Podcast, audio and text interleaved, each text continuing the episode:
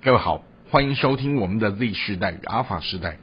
我是这个时代的家长侯老爹侯刚本博士，很开心我们的节目已经进入到了第二单元，在这个单元当中，我们和大家探讨的是一个非常贴近时事脉动的主题，叫做什么样的人可以成为网红？那在第二单元的第一集里头，好，我们有跟大家聊到了，随着社群网络日新月异的快速发展。网红已经逐渐形成了一个全新的工作类型，被大家接受了。但是，究竟什么样的人可以成为一个成功的网红呢？这是我们在上一次的节目当中有和大家深度探讨的一个问题。那今天呢，我们将回到了时间的轨道，来和大家一起来聊聊，好一个。短短不到三十年的时间，好，它里面有一个看似结构很完整的一个网红进化论，好，那我也试着从各类的文献当中去替大家整理了以后，我们看到了几个脉络的点，好。那稍微回顾一下，差不多一九九零年末期的时候，这是一个人类的整个传播科技从一个传统的手作，慢慢的逐渐跨越到了一个数位化的年代。好，那从文献里面，他告诉我们这个叫做所谓的荧幕时代。而在一个荧幕时代过程当中，他又把人切割成三等份。好，第一种叫做数位原住民，也就是他生长在九零年代末期、千禧年代之后出生的人，他们一出生就开始使用了这样的一个电脑，使用了啊手机，使用了这些智慧型的东西哈，他们叫做所谓的数位原住民，他们一出生就有了。而回到了可能 X 世代、Y 世代这一代，就是现在目前 Z 世代跟阿法世代他们的家长，好这一批差不多三十岁到五六十岁这一段，好我们界定它叫数位。移民，好，也就是说，在我们出生的那个年代，它是没有这些东西的。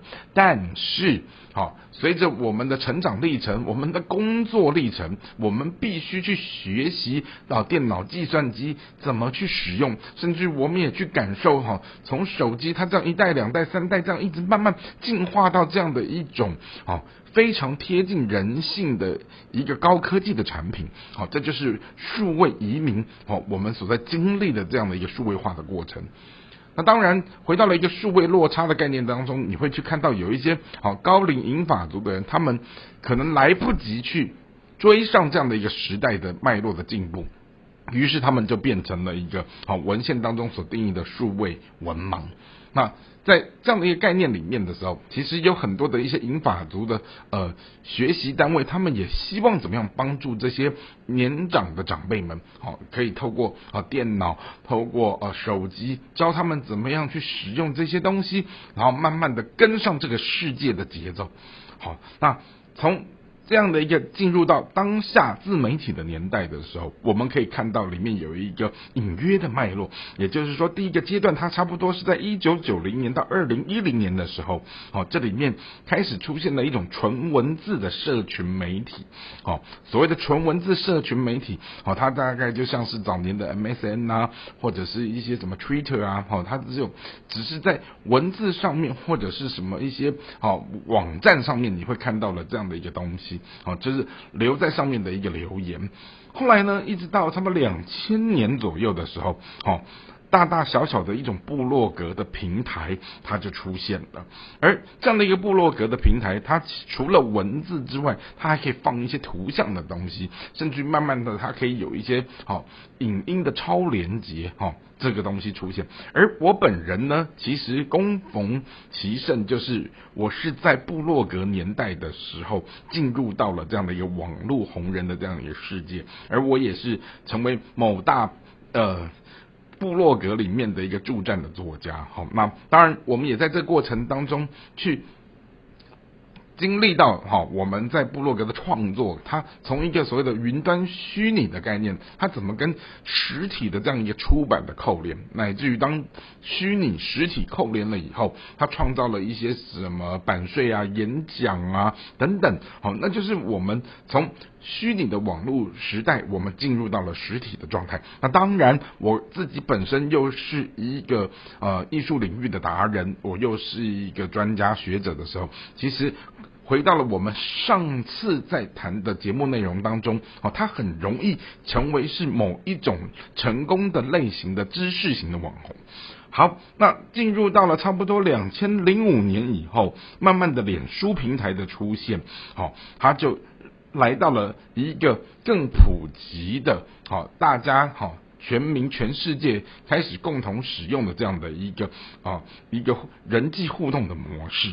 而差不多到了两千零七年的时候，YouTube 出现了以后，哦，又有一批哦所谓的网红，他们想说，我与其留下文字或者是留下图片，我为什么不把它拍成一段影像的东西，甚至我加上一些后置，让它变得更精彩？好，因此这就是我们来到了一个所谓的。数位的一种平易近人的年代的时候，好，这些易得性的东西，它开始让我们去触动到这一些数位原住民荧幕世代的孩子们，他们该不该有一个具备天生的媒体素养？他知道怎么去驾驭这个年代当中，他如何使用影音来去叙事的能力？OK，因此你会发现到说。渐渐的有大大小小的一些啊微电影的比赛，好或者是这些短片的真见，它其实就在回应这个时代，我们如何拿起我们的手机，我们的数位相机，而我们如何把这些东西拍下来之后，我们去下载一个我们容易上手的软体，然后我们来去为它做后置剪接，然后我们用一个崭新的。影音的叙事方式来去陈述我们想表达的东西，这就是所谓的 YouTube 年代的出现。那到了差不多二零一五年左右以后，它又进入到了另外一个新的世界，叫 IG Instagram。然后这个东西出现了以后，哈，它就是好像划分了，好像年轻人是属于使用 IG 的，而好像稍微年长一点 SY 世代的人，他们是用脸书的，哈，开始有了这样的一个界定的划分，而。呃，I G 的使用它主要是以图片为主，文字它可能也不是太主要的东西，但是它还是可以有一些这样的讯息哈在这里面。好，那进入到了差不多二零一六年以后，它开始出现了有一种直播的平台，而直播的平台它就结合了 YouTube，结合了各式各样的这一些影音的哈。这样的一种叙事的形态，好，然后我们开始看到了哈这一些好更能言善道哈，甚至于更能够驾驭三 C 好产品，然后他怎么样去使用这样的一种社群方式去拥抱社会大众，去传递社会理念的这些人，好，他们就在这样的一个直播平台当中出现了，而直播的内容哈五花八门，食衣住行娱乐什么都有，好，那当然我们在往后面再看的时候。我刚刚有提到说啊，整个传播科技的革命，它的速度非常的快，好，马上再过没有非常久的时间，好，五 G 的年代，它是整个整合了虚实的东西，它融合在一起的时候，我相信这应该就是在不远好不久的将来，好新的网络红人，他就会在这里面出现。因此，胡老爹帮大家稍微爬梳了一下，好，从一九九零年代的末期，一直到现在，马上我们即将进入到了一个五 G 的世界的时候，这就是一个好，